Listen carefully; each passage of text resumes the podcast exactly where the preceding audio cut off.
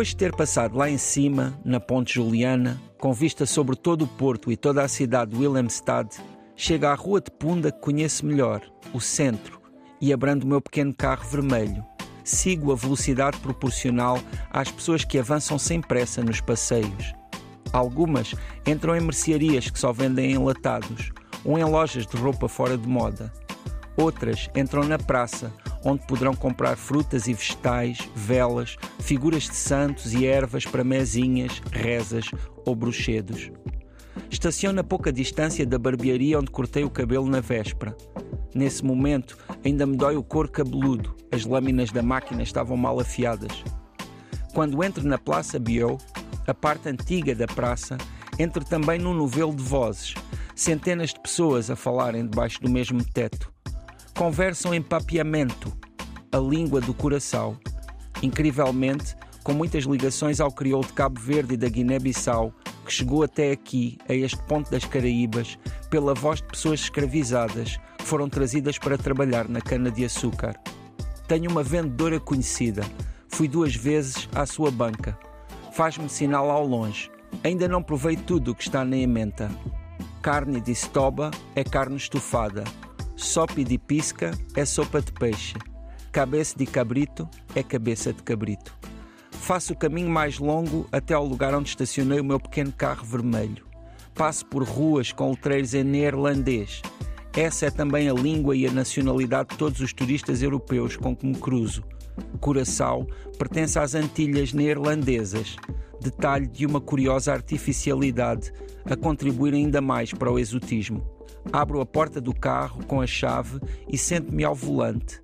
Sei que vou sentir saudades deste pequeno carro. Com ele, vou agora atravessar a ilha até ao West Punt, até à Praia Calqui, uma das praias mais extraordinárias que já vi na vida.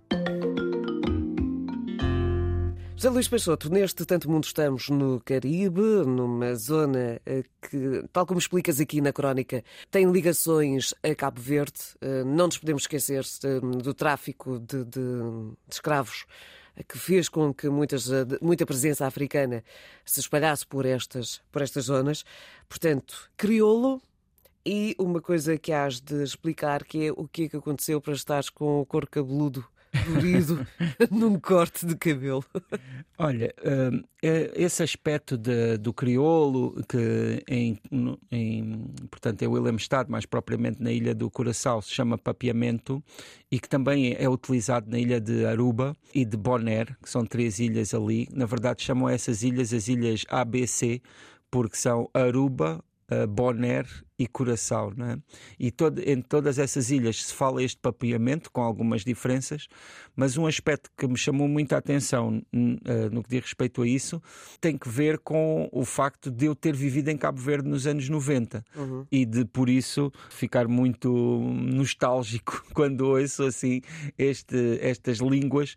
Isto chama realmente... atenção, não é? Sim. Portanto, reconheço esta. Sim, é incrível, é incrível. Principalmente com o crioulo que se fala na cidade da Praia e também com o crioulo que se fala na Guiné-Bissau, que normalmente até é considerado o crioulo mais fundo, não é? Aquele crioulo mais arcaico, de certa forma. E isso, essas ligações acontecem justamente por ter havido pessoas não é, que foram levadas desta região para uh, as Caraíbas, para estas ilhas, e que incrivelmente ao longo destes séculos ainda mantêm essa língua. Claro, hoje em dia já recebeu vários vocabulário de outras origens, mas que ainda assim tem uh, ligações fortíssimas com, com o crioulo e, e, é muito fácil entender. Eu cheguei a ter lá, por exemplo, uma conversa que para mim foi muito curiosa entre mim, um homem lá do Curaçao, e uma senhora chinesa que, que era dona lá de um, de um supermercado em que estavam eles os dois a falar em papiamento do coração e eu a responder em crioulo de Cabo Verde e conseguíamos falar perfeitamente e isso acaba por ser muito, muito marcante. Ao mesmo tempo, também por ser uma ilha, tem, tem realmente muitíssimas ligações com, com, com essa realidade que a nós também nos diz muito, não é? Porque é claro que o próprio crioulo de Cabo Verde também tem ligações de, com, com o português e, portanto, acaba por ser muito marcante estar ali naquele lugar e ter essa, essa ligação. Uh, já no que diz respeito ao cor cabeludo, é uma outra história, porque eu, sabes, gosto muito de cortar o cabelo em viagem. E nem sempre Acho... corre bem, já percebi. Sim, sabes, olha, por acaso neste caso ainda estou com esse corte de cabelo e tenho aqui uma série de umas madeixas atrás que estou cheio de vontade de voltar a cortar para as tirar. Mas naquele caso ali, acho que a máquina não tinha as lâminas muito bem afiadas, então em vez de cortar, puxava, puxava. bastante, arrancava, melhor dizendo.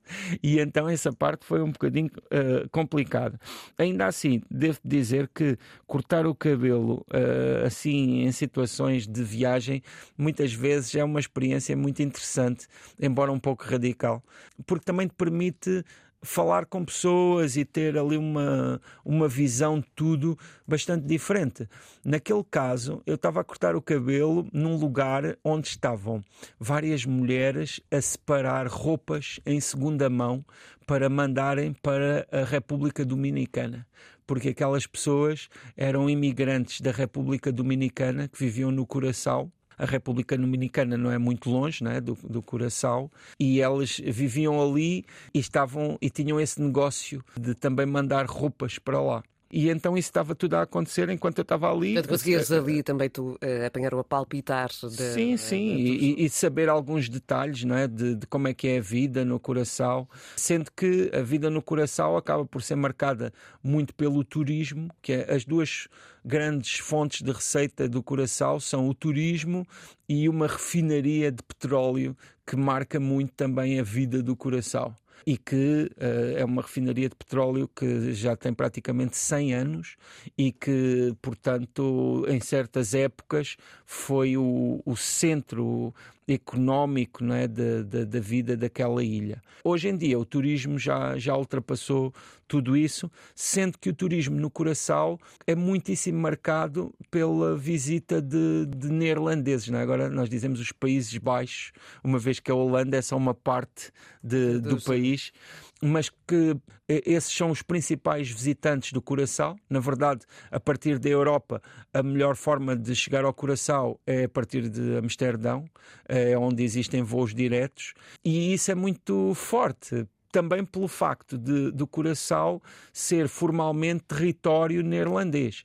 Na verdade, o Curaçao pertence a uma série de territórios que eu acho muito divertido, porque nós, como europeus, nem sequer temos muito conhecimento disso, que são territórios da União Europeia que existem fora da Europa. Europa. Aqueles que se mantiveram, portanto, Sim. Eh, ao longo, ao longo dos anos. Sim. Ah, estávamos aqui, uh, estavas tu aqui a falar uh, do Willemstad, esta cidade do, do coração, absolutamente fantástica, ela, ela é, é, belíssima. Estavas a falar há pouco sobre as semelhanças com o crioulo de Cabo Verde e eu olho para aqui, eu não sei se alguém se terá inspirado nesta cidade para, por exemplo, dar aquele colorido à Costa Nova em Aveiro, mas hum.